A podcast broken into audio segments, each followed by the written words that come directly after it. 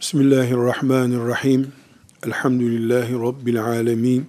Ve sallallahu ve sellem ala seyyidina Muhammedin ve ala alihi ve sahbihi ecma'in. Ümmeti Muhammed olarak dış sorunlarımız kadar iç sorunlarımızla da mücadele etmek, şeytanı dışarıdan da içeriden de mağlup etmek zorundayız. Kendimizi sürekli dış düşmanların, saldırıların altında mücadeleye ayarlarsak, nefsimizi, mümin bir toplum içindeki kimliğimizi, ümmet olmanın ağırlığını ve bunların gerektirdiği sorunları çalışma alanımız, mücadelemizin dışında tutmaya kalkarsak, şeytanın bize saldıracağı pek çok menfeze sebep olmuş oluruz. Ümmet olarak kendi iç bünyemizi takviye etmemizde veya şeytanın içeriden empoze edebileceği sıkıntılara karşı hazırlıklı olmamız da bu dönen dünya üzerinde vazifelerimizden birisidir. Belki de önceliklisidir. Çünkü içeriden çürümüş bir ümmetin dışa karşı kendisini güçlü hissetmesi mümkün değildir. Ümmet olarak iman ümmetiyiz. Bizdeki en yüksek değer hatta varoluş gayemiz Allah'a imandır diyoruz. Her şey Allah'a imanla başlıyor. İman olmadıktan sonra ne bireysel ne de ümmet adına bir değerimiz, ağırlığımız yoktur. Allah'a iman kadar varız, Allah'a iman kadar gerçekçiyiz. Bu imanın kalitesi kadar. Bunun için şeytanın en büyük hedefi ya da nihai hedefi Allah'a iman edenlerin imanının düşmesini sağlamaktır. Çürümesini sağlamaktır. Neticede de imansız insan oluşturmaktır. Bunu şeytan bizzat kendisi gelip vesvese oluşturarak, fitne çıkararak da yapar ama şeytanın bir müminin imanını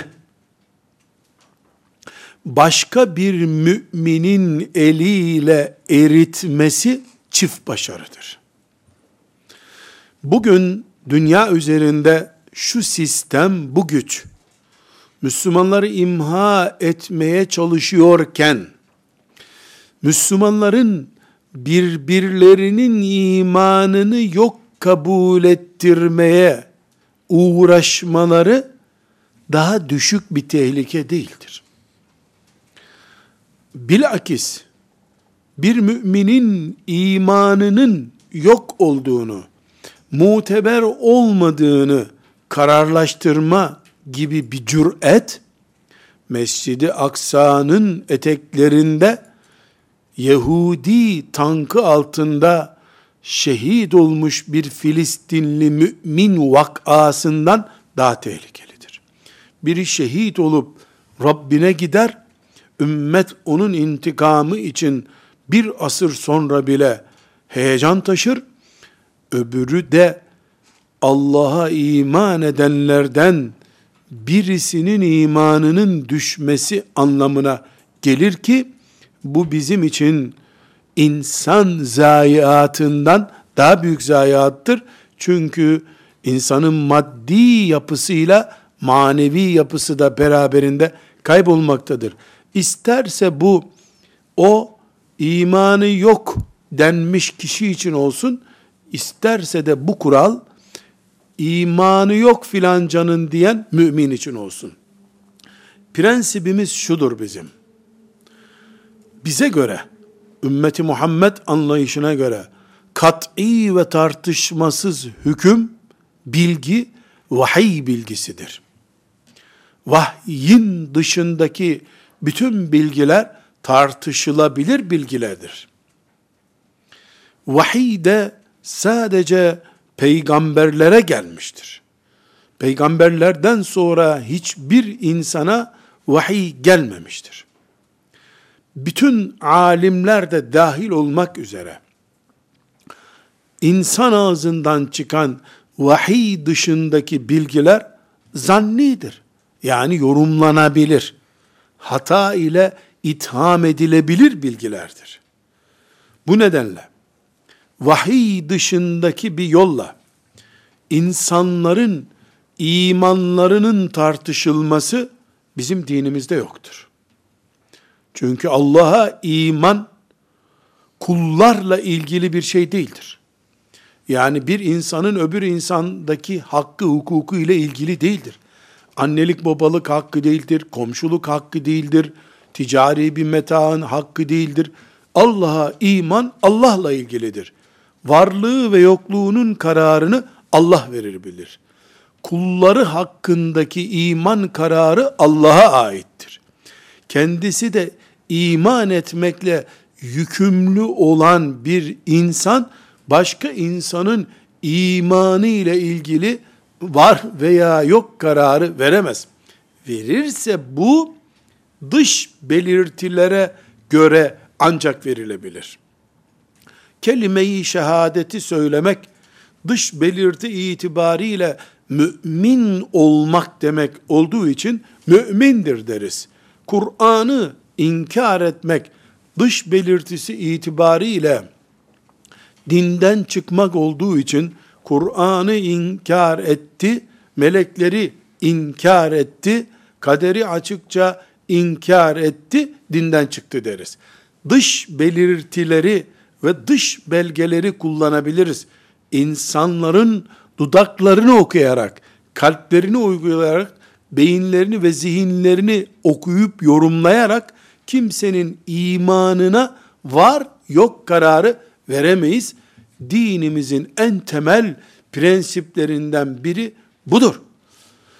Buna rağmen Müslümanların en çok dillerine doladığı şeylerden birinin başkalarının bireysel veya gruplar olarak imanlarının olmayışı ile ilgili cümleler filanca veya filancalar mümin değildir, Müslüman değildir şeklindeki kullanımlar ağır hatalardır. Ümmet olarak bu birbirimizi yontma ve birbirimizi imha etme bataklığından kurtulmalıyız. Şeytanı iki kere sevindirmekten başka bir işe yaramamaktadır. Hiç kimse cehenneme girenler daha fazladır diye sevinme hakkına sahip değildir. Cehenneme bir kişi daha fazla kazandırdığı için sevinen bir mümin bu dünyada olamaz. Üzülen mümin olması gerekiyor. Bu sebeple biz burada bazı kurallardan söz edeceğiz. Bu kurallar 12 kuraldan söz edeceğim.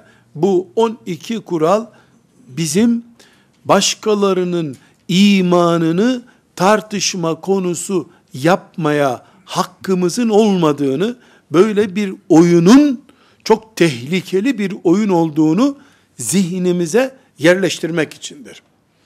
Bir, birinci kuralımız, insanların kalpleri, beyinleri ve imanları ile ilgili nihai karar, alim ve habir olan Allah'a aittir. Bu gayet ağır bir karardır. İnsanın birisinin imanı ile ilgili nihai karar vermesi büyük bir tehlikedir. Hiçbir mümin kanaati ile, zannı ile, tahmini ile, şüphesi ile böyle bir karara ulaşamaz. Bu birinci kural. Alim ve habir olan Allah bu kararı verir. Biz ne yaparız? Dışarıdan ne gördüğümüze bakarız. İki, insanlar hakkındaki karar, şeriat mantığı ve ilkelerine göre olur. İnsanlar hakkındaki karar, tüzük, senet, aşiret, gelenek, örfe göre verilemez.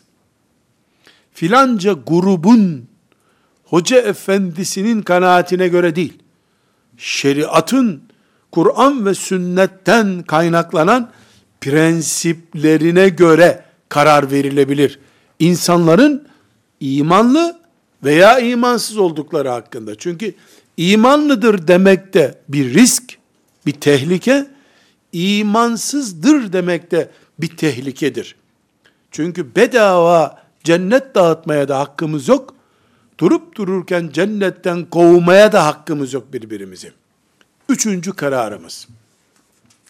Allah kafirlere karşı bile adil ve insaflı olmayı emretmiştir. Nerede kaldı ki? Müminlere karşı hayda hay adalet ve insaf kararımızın temelini oluşturmalıdır. Nisa suresinin 135. ayeti ve Maide suresinin 8. ayeti okunduğunda herhangi bir tefsire bakmadan Allahu Teala'nın bütün müminlere kendi aleyhlerine ana babalarının akrabalarının aleyhlerine de olsa iddia söz konusu olan kişiler zengin de olsa fakir de olsa zevklere göre değil Allah'a iman şartlarına göre karar vermemiz gerektiğini söylüyor. Ve bunu da herhangi bir grubun kötü durumda olmasından etkilenmeden adaletle konuşmamızı, insafla konuşmamızı emrediyor. Filanca kötü işleri yapmış kimseler olsalar bile bizim kararımız açısından adalet neyi gerektiriyorsa onu yapmamız Allah'ın emridir. Bu Nisa suresinin 135. ve Maide suresinin 8. ayetini okuyup da Kur'an'dan bir ayet olarak bunu görüp de aksine davrananın vay haline kıyamet günü. Biz adaleti ve insafı sadece mahkemelerde hakimlerin kararı esnasındaki bir işlem olarak görmüyoruz mümin olarak ayak bastığımız her yerde, e, tuttuğumuz her şeyde, konuştuğumuz her kelimede adil ve insaflı olmayı Allah'ın emri olarak göreceğiz. Basit bir iş yaparken bile, bir koyun ticareti yaparken bile, nerede kaldı ki bir insanın ebedi cennetlik veya ebedi cehennemlik olduğuna dair ağır bir konuyu konuşurken kendimizi salamayız. Ayetler bunu ağzımıza kilitlemektedir. Dördüncü kuralımız, biz önce kendimizin cennet garantisiyle ilgilenmeye mecbur bir müminiz. Tabiinden İbn Muleyke Bukhari'nin rivayet ettiği bir hadiste diyor ki ashab-ı kiramdan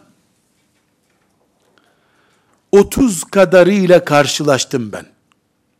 İfadeye dikkat edelim. Ashab-ı kiramdan 30 kadarıyla karşılaştım.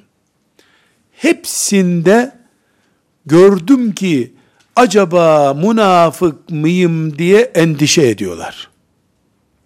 Peygamberle oturmuş namaz kılmış insanlar aleyhissalatu vesselam.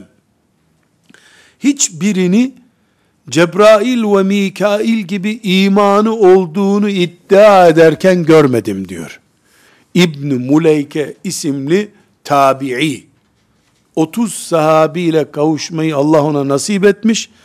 Onların iman konusundaki bu hassasiyetini bize anlatıyor. Neymiş bu hassasiyet? Acaba münafık mıyım diye endişeleri varmış. Ben Cebrail gibi iman ediyorum diye iddiada bulunmamışlar. Beşinci prensibimiz, bizim imanımız şu şekildedir. Resulullah sallallahu aleyhi ve sellem Efendimiz Rafik-i A'la'ya yükseldikten sonra şu dünyada Resulullah sallallahu aleyhi ve sellem'den sonra şu dünyada Ebu Bekirler, Ömerler radıyallahu anhuma dahil olmak üzere hiçbir insan masum değildir. Ne demek masum değildir? Hata yapmıyor. Allah onun hatasını garanti almış. Hata yaptırtmıyor. Değildir. Tam aksine bütün insanlar kimlikleri ve alimlikleri, faziletleri ne olursa olsun hata riski taşırlar. Şüphesiz bizim gibi avamdan insanların hata oranı ile Rabbine ibadetle ömrünü geçirmiş bir zatın hata oranı aynı değil ama masum da değil hiç kimse. Dolayısıyla insanların amel konusunda, tefekkür konusunda veya benzeri sosyal konularda hatalı olmalarını yadırgayıp bu hata yaptığına göre ölmüş gitmiştir diyecek bir yetkimiz, etkimiz yoktur. Bütün insanlar Adem'in çocuklarıdırlar. Bütün Adem çocukları hataya müsait yaratılmıştır. Bu bizim beşinci prensibimizdir. Böyle görüyoruz biz. Böyle görmek zorundayız.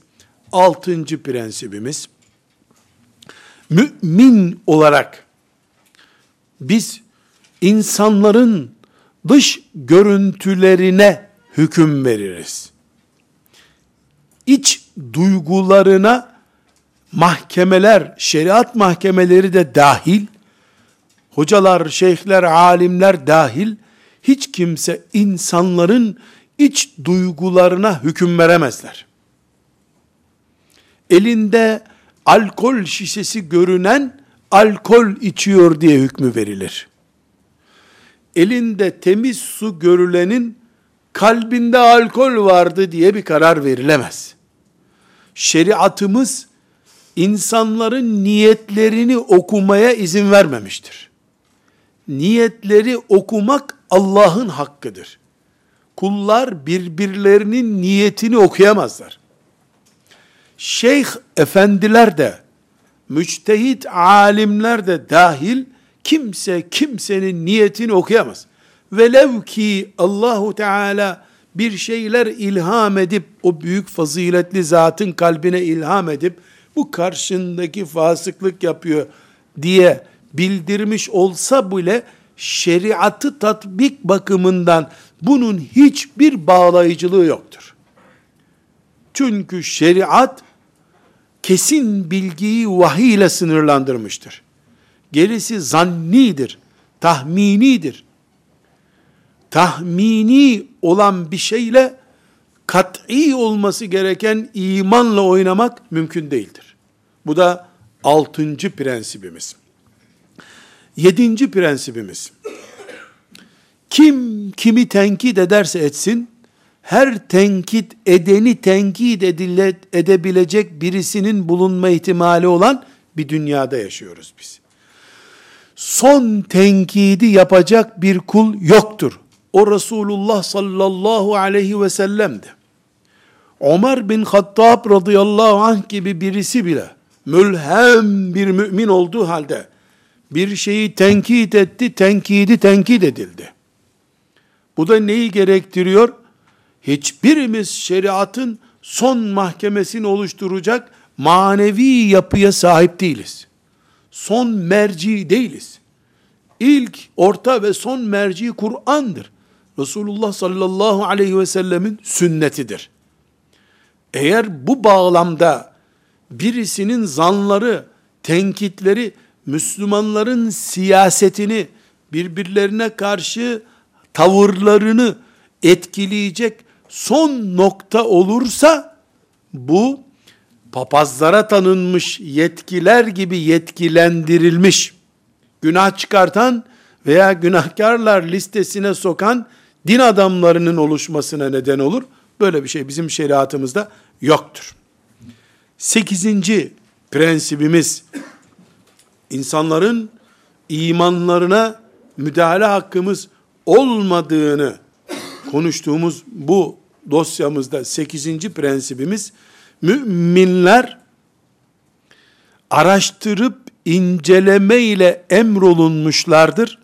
Acele karardan nehyedilmişlerdir. Elimizde nehyedilmiş olan nedir? Peşin karar, aceleci karardır. Emri nedir Allahu Teala'nın? İnceleyin, tahkik edindir. Bir Müslüman kendi çocuğunun mesela sapık bir noktada birisiyle buluştuğunu ve kalbinin küfre kaydığını karar verirken de aceleci davranmayacak. Tahkik edecek, inceleyecek, teenni ile hareket edecek. Bir fırkanın, bir grubun, başka bir yapının hakkında karar verirken de sanki göklerdeki kararı görmüş gibi anında bitti bunlar gözümde düştü demeyecek. Tefekkür edecek, inceleyecek. İncelemeye kudreti yoksa Allah'a havale edecek. Müslümanlar her şeyi bilmek zorunda değiller ki. Bir hoca efendi, bir şeyh efendi, bir müştehit her şeye cevap vermek zorunda değildir. Bütün kararların nihai son noktası olma iddiasında olamaz bir mümin. Zaten bunu iddia eden de akıl da olmaz. Kur'an'ımız Resulullah sallallahu aleyhi ve sellemi bile inşallah demeden kimseye söz vermeme konusunda ikaz etmiştir.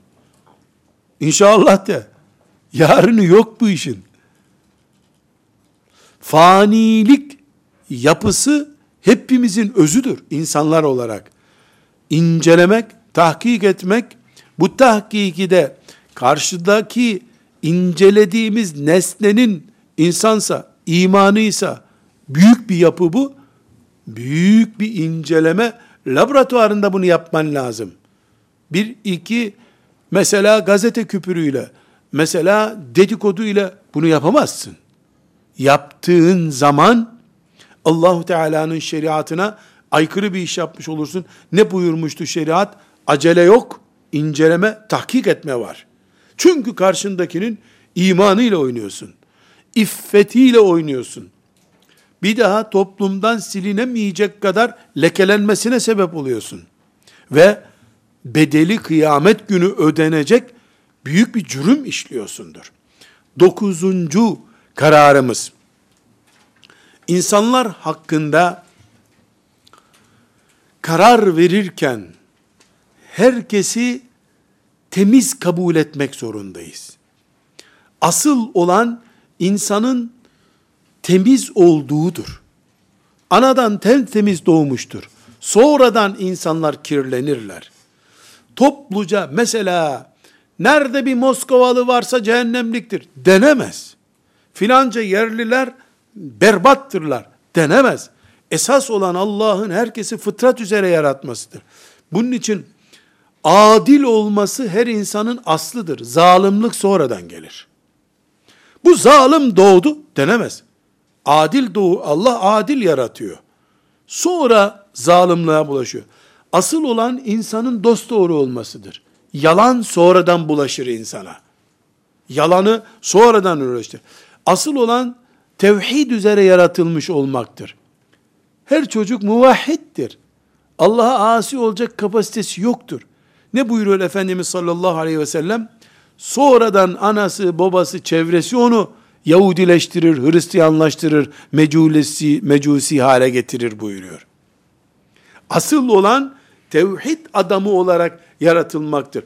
Asıl olan insanın temiz bünyelisi olmasıdır. Sonradan alkol insanı kirletir. Bütün bunlardan dolayı yani asıl olan adil olmasıdır. Zulüm sonra geliyor. Doğruluk esastır, yalan sonra geliyor. Tevhid esastır, sonradan şirk geliyor. Bünye temizliği esastır, sonradan kirlenmişlik geliyor. Dan doğan en temiz temiz prensibimiz asıl olan insanlar hakkında hüsnü zan yapmaktır. Suizan sonradan bir belge ile ve ciddi bir kararla getirilebilir. Müslümanların Müslümanlara bakışında hüsnü zan esastır. İyilik kararı verilmek zorundadır. alkol kullanmasından zina etmesine, yalan konuşmasına, zalim olmasına, hırsızlık yapmasına kadar kötü olarak bildiğimiz ne varsa bu bir Müslümanda yoktur diye biz yola çıkarız. Beraat-i zimmet esastır denmiştir bunun için. Suçsuzluk asıldır. Suç sonradan gelir. Bu mantıktan dolayı biz mümin kardeşlerimize hüsnü zan yapmak zorundayız. Suizanla yola çıktığımız zaman trafiğe ters girmiş oluruz. Trafiğe ters girdin mi de herkes zıt gelir sana. Çünkü sen trafiğe bir defa ters girdin. Bu bir felakettir. Nauzu billah. Trafiğe ters girmek deyince de ne anlaşılması gerektiğini izah etmeye gerek yok zannediyorum. Onuncu prensibimiz. Ümmeti Muhammed tecessüsten nehyedilmiştir. Tecessüs bu ümmetin karakterinde yoktur. Tecessüs ne demek? Casusluk kelimesinden geliyor tecessüs. Biz casusluğu milli bir konu olarak biliriz. Yani işte bir devletin öbür devletteki gizli bilgi toplayan elemanı gibi görür. Filan yerde filan casus diyoruz. Bunun eylemsel adı lisanımızda, şeriat lisanımızda tecessüstür. Ve la tecessüsü. Tecessüs etmeyiniz. Bu şeriatımızın emridir. Bir insan devlet gibi mümin toplum içinde tecessüs yapamaz. Böyle bir görevi kimsenin yoktur. Birisinin hanımının kötü yolda olup olmadığını inceleme görevi hiç kimsenin yoktur. Erkeğin de elle tutulur bir belgesi olmadığı sürece kadının iffetini rencide edecek bir tahkikat yapması caiz değildir. Hatta ve hatta telefonunu kontrol altında tutması caiz değildir. Her astığı çamaşırı arkadan izleyip balkondan karşıya bakıyor mu diye tecessüs yapması ailenin olmadığını gösterir. Aynı şekilde Müslümanlarda hüsnü zan esas olduğuna göre bir grup öbür grubun ehli sünnet olup olmadığını, batıl bir firkadan olup olmadığını tecessüs etmek, yani istihbaratçılar gönderip incelemek hakkına sahip değildir. Her cemaat öbür cemaat hakkında, her mümin öbür mümin hakkında hüsnü zan beslemek zorundadır. Ama kalkar da biri bu hüsnü zannı yerle bir edecek bariz bir e, küfür, bariz bir sapıklık ortaya koyarsa elbette müminler zaten tecess tecessüse gerek bırakmamışlardır. Birbirlerinin casusu müminler Resulullah sallallahu aleyhi ve sellemin ashabının örneğinin alındığı toplumu oluşturmazlar. Ashab-ı kiram birbirlerinin casusu hiç olmadılar. Düşünen düşüncesini açıkça söyledi. Düşüncesini söylemeyince de bunun böyle bir şeyi yoktur diye kabul etti herkes. Ne dedik? İçimizdeki duygusal kararları, iç bünyemize ait hissiyatı Allah bilir. Kulları bilemez. Biz dudak okuma hakkına sahip değiliz. Kulaklarımızın duyduğunu gözlerimizin görüp okuduğunu bilme hakkına sahip değiliz. Ben onun kalbini biliyorum diyen yanlış bir yoldadır. Müminler birbirlerinin kalbini okumaya kalktıkları zaman birbirlerini imha etmeye uğraşırlar ki bu projenin başında kesinlikle herhangi bir iddiaya bulunmaya gerek olmadan söyleyebiliriz ki şeytan var bu projenin başında. Ne yapıyor şeytan? İblis aleyhillâne kendisi emek vermeden Müslümanları birbirine kırdırıyor. Araplar var ya, Araplar. Onlar var ya, Türkiye'ye muhakkak hırsızlık yapmak için geliyorlar. Nereden biliyorsun? E onlar zaten bizim tren yolundaki demirlerimizi çalmışlardı. Kim kimin torunu ya? Nereden gördün? Bunu nereden inceledin? Birbirimiz hakkında bu kararı veremeyiz. Filan yerdekiler var ya bunları kiracı bile olarak eve sokmayacaksın. Nereden bildin? Onların dedesi filan gün filan yerde şunu yapmıştı. Allah her insanı kendi başına yaratıyor. Her insanın parmak izi de ayrı, dedesiyle bağları da ayrı. Birbirimizin casusları ve iç duygularına vakıf olduğunu iddia ettiğimiz ağları durumuna geçersek, böyle bir şey düşünürsek, bu ne demektir? Bile bile bindiğimiz dalı kesiyoruz. O dal hangi daldır? İnnemel mu'minune ihvetun dalıdır. Müminler ancak kardeştirler emrini Allahu Teala'nın makaslıyoruz biz. Ondan sonra da yardım istiyoruz Allah'tan. Kime yardım edecek Allah? Birbirlerine, kafirlere yapılan bedduaları yapan müminlerin hangisine yardım etsin? Çünkü bir grup öbür grubu imanı üzerinden itham edince doğal olarak o da onu imanı üzerinden itham ediyor. İkisini de birbirini mümin görmüyor. Göklerden rahmet indiğinde kime gelecek bu rahmet? Bunun cevabı yok. Neuzu billah bu büyük bir afettir. 11. kararımız, prensibimiz müminler bir afet değerlendirirken bir kişi hakkında olumsuz bir karar verirken çapı ne kadar büyük veya küçük olursa olsun muhakkak maslahatı gözetmek zorundadırlar. Nedir maslahat? Yani ben bu insanla ilgili bu ayıbı ortaya çıkaracağım. Bu grubun bu hatasını teşhir edeceğim. Bundan ümmetim ne kazanacak ne kaybedecek. Buna maslahat diyoruz. Bugün Müslümanların sonbaharda yaprakların döküldüğü gibi birbirlerinin imanını dökmesinin sonucunda bu ümmetin bir maslahatı var mı yok mu? Yani bu ümmetin yarı imanlılarını atalım da sahabe gibi güçlü imanı olanlar kalsın sadece desek.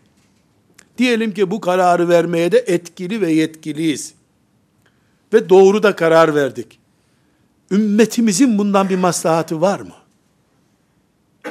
Mesela gençler şu şekilde bir hataya bulaşıyorlar diye bunu reklam edip kampanya yaptığımız zaman bu bu ümmetin maslahatına mı yoksa gençlerin aa böyle bir yeni akım varmış diye oraya kaymalarına mı neden oluyor?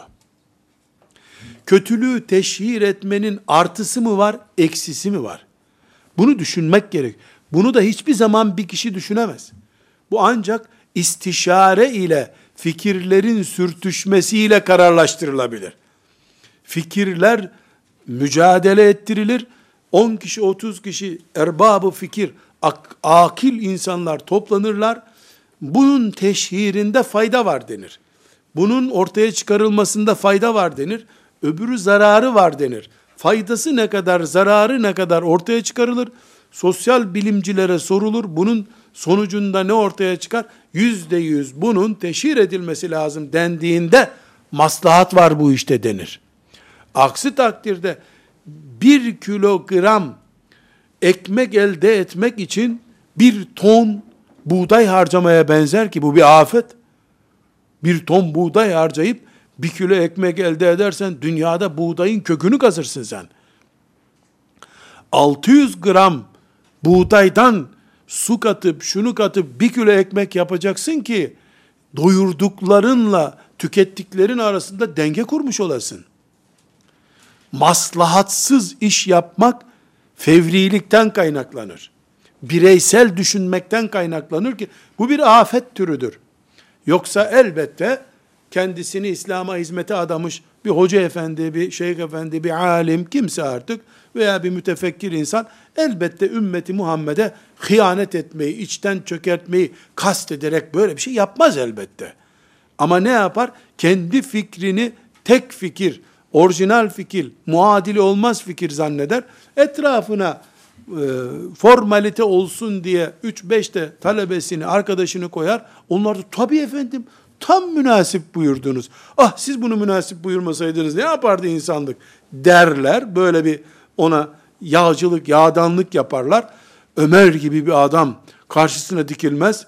Dul bir kadın Ömer'in karşısına dikilmez.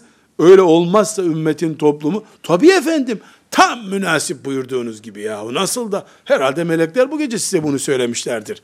Tarzından yağcılıklarla bir kişinin fikri etrafında ümmet sürünür gider, maslahat zayi edilir, maslahatın olmadığı yerde mefsedet olur. Mefsedet ne demek? Çöküntü, zarar demek. Ama bunu da iyi niyetle yapmış olur insan.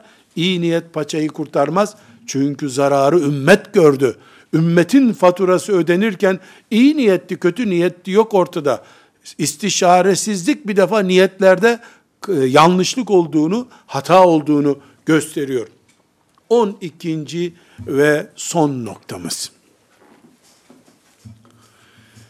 Gayet hassas bir örnek.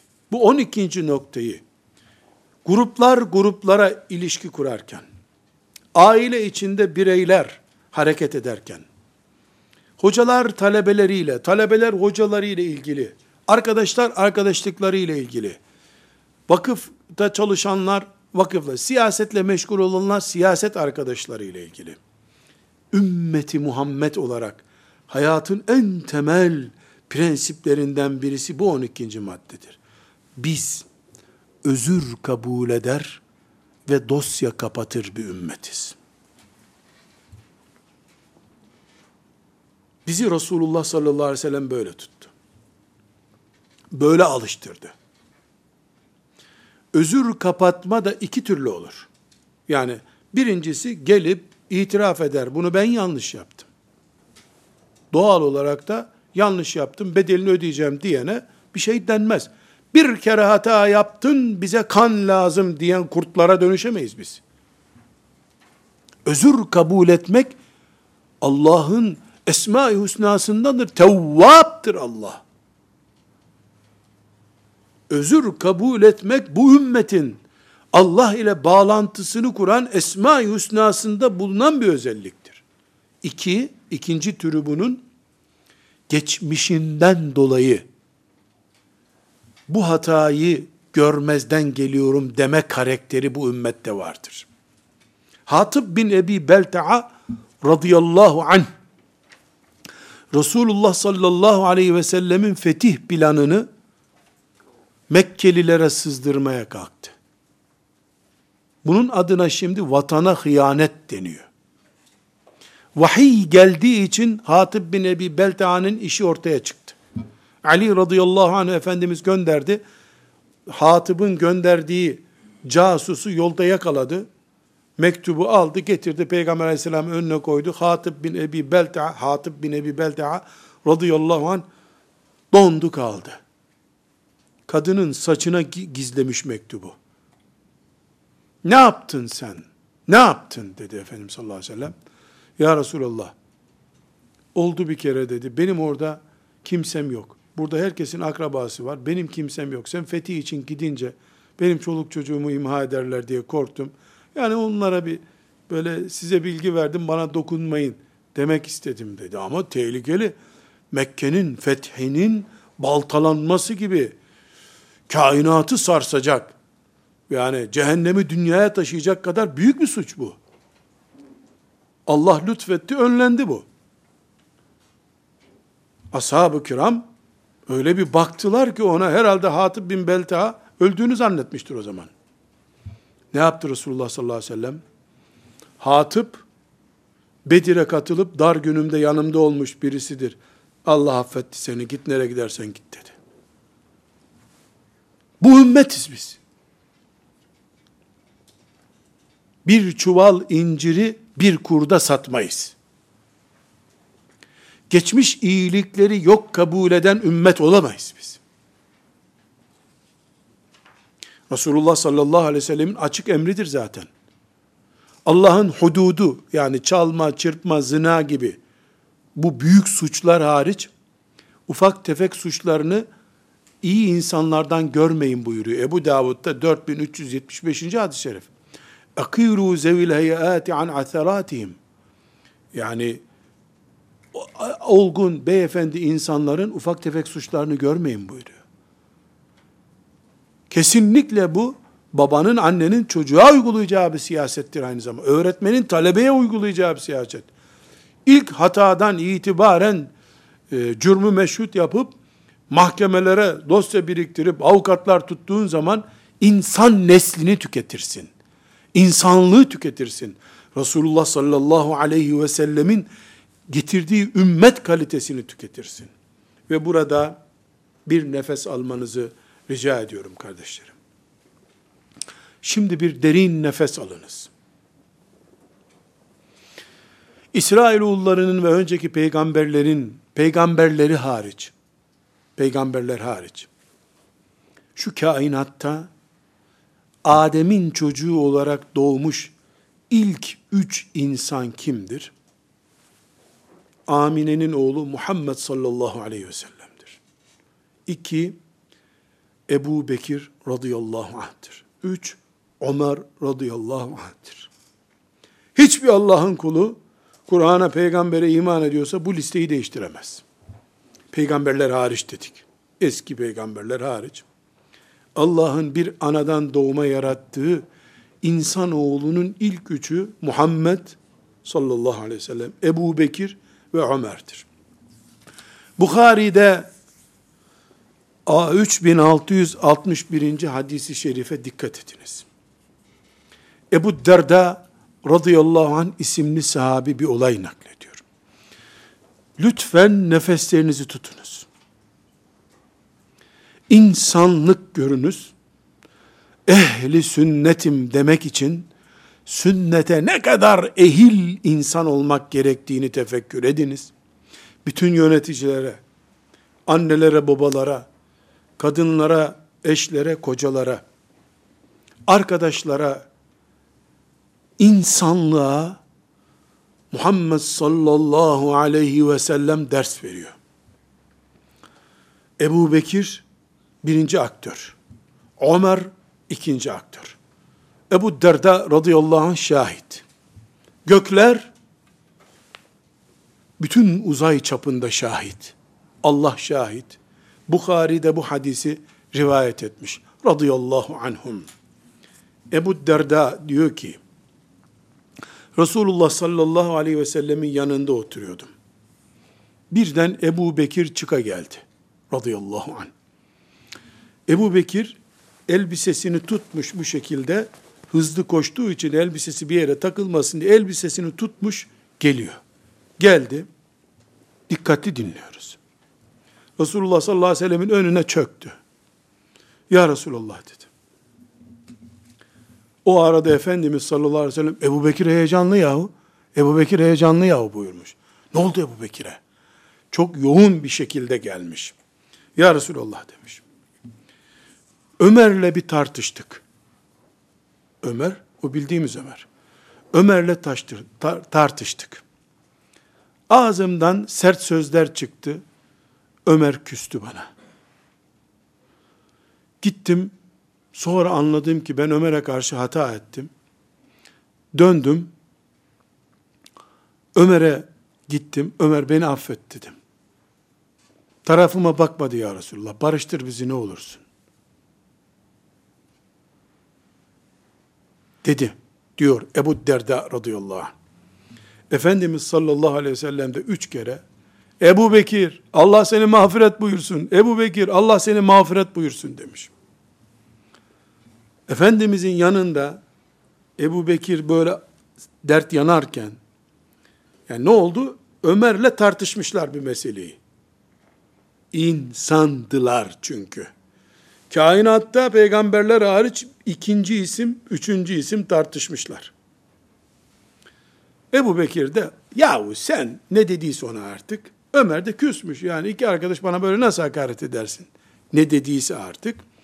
Biraz sonra Ebu Bekir aklını başına almış. Ömer affet beni ne olursun demiş. Çek git demiş o da.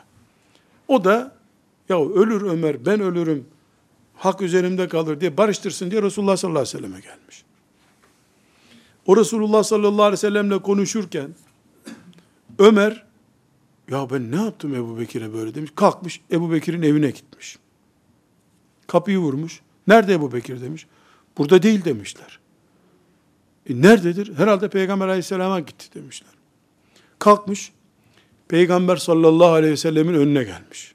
Ömer. Üçüncü kişi de buluştu. Ebu Derda şahit. Gökler, güneş, yıldızlar, uzay melekleriyle dolu olarak herkes şahit. Ebu Bekir orada bizi barıştır diyordu. Ömer gelince Resulullah sallallahu aleyhi ve sellemin yüzünün rengi değişmiş. Ömer'e karşı ağır bir çıkış yapacağını anlamış Ebu Bekir. Dizlerine kapanmış Efendimizin. Ya Resulullah demiş. Bu işin haksızı benim. Ne olursun Ömer'e kızma buyurmuş. Bu işin haksızı benim demiş. Böyle rica edince Efendimiz sallallahu aleyhi ve sellem şikayet eden Ebu Bekir ya da yardım isteyen ben haksızım diye itiraf etmiş. O arada ashab-ı kiram da oraya dolmuşlar. Resulullah sallallahu aleyhi ve sellem buyurmuş ki, insanlar, siz hepiniz benden şüphe ederken bu adam benim yanımdaydı. Siz paralarınıza sarılmışken bu adam varını yoğunu bana feda etti. Artık Allah'tan korkun ve benimle dostumun arasında bulunmayın. Ebu Bekir'imi bana bırakın buyurmuş. Bunu da bir daha duysunlar, herkes anlasın diye kalkmış tekrar buyurmuş. Sallallahu aleyhi ve sellem. Şimdi nefesimizi tekrar alabiliriz. Muhammed sallallahu aleyhi ve sellem Ebu Bekir radıyallahu anh Ömer radıyallahu anh. Hakem Allah'ın peygamberi. Şikayetçi Ebu Bekir. Haksızım diyen de Ebu Bekir. Ben haksızım diyor. Yanlış yaptım diyor yahu benim bir şikayetim yok tamam hakkımı helal edeceğim demeye gelmiş Ömer. Ömer'in de yani gelme sebebi ya affetmeliydim Ebu Bekir'i bu iş büyümeseydi keşke canım demek için o da gelmiş. Ama orada 15-20 sene önceki hatıralar Resulullah sallallahu aleyhi ve sellemin gözünde canlanmış. Yoktunuz bu vardı diyor. Siz paranıza sahiptiniz, bu verdi hep diyor. Hatırım için buna dokunmayacaksınız diyor. Ebu Bekir haklıdır, haksıza girmiyor. Araya giriyor. Ebu Bekir'e hatırım için dokunmayacaksınız diyor. Ebu Derda radıyallahu anh diyor ki, o günden sonra kimse Ebu Bekir'e bir daha bir şey demedi diyor.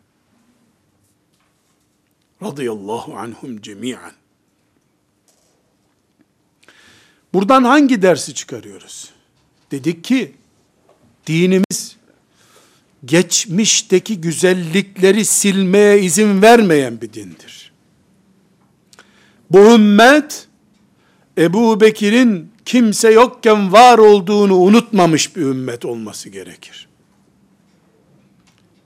Bir adam yıllarca müminlerden yana tavır koydu da günün birinde bir pot kırdı diye onu defterden silme karakteri bu ümmetin karakteri değildir. Resulullah sallallahu aleyhi ve sellem öyle bir peygamber değil çünkü. Ümmet olmak elbette namaz kılmak gibi zorlukları olan bir iştir. Namaz kendiliğinden kılınmadığı gibi bir emek, kış günü soğuk suyla abdest almak, yürüyüp camiye gitmek, camide cuma günü imamı beklemek gibi bazı zorlukları olduğu gibi uykunu bölmeyi gerektiriyor, işini bırakmayı gerektiriyor. Onun için namaz büyük ibadet oluyor olduğu gibi ümmet olmanın da bedeli var. Bu bedel tam fedakarlığı gerektirirken 40 iyiliğini unutup bir yanlışından dolayı insan kaybetmeye izin vermez. İnsan harcama, iyilikleri yok sayma karakteri bu ümmette olamaz. Çünkü bu ümmet Muhammed sallallahu aleyhi ve sellemin ümmetidir. O da ne dedi? Allah beni peygamber gönderdiğinde Ebu Bekir'im vardı, kimsem yoktu dedi. Siz vermiyordunuz, Ebu Bekir veriyordu diyor. Bırakın bana şimdi Ebu Bekir'i.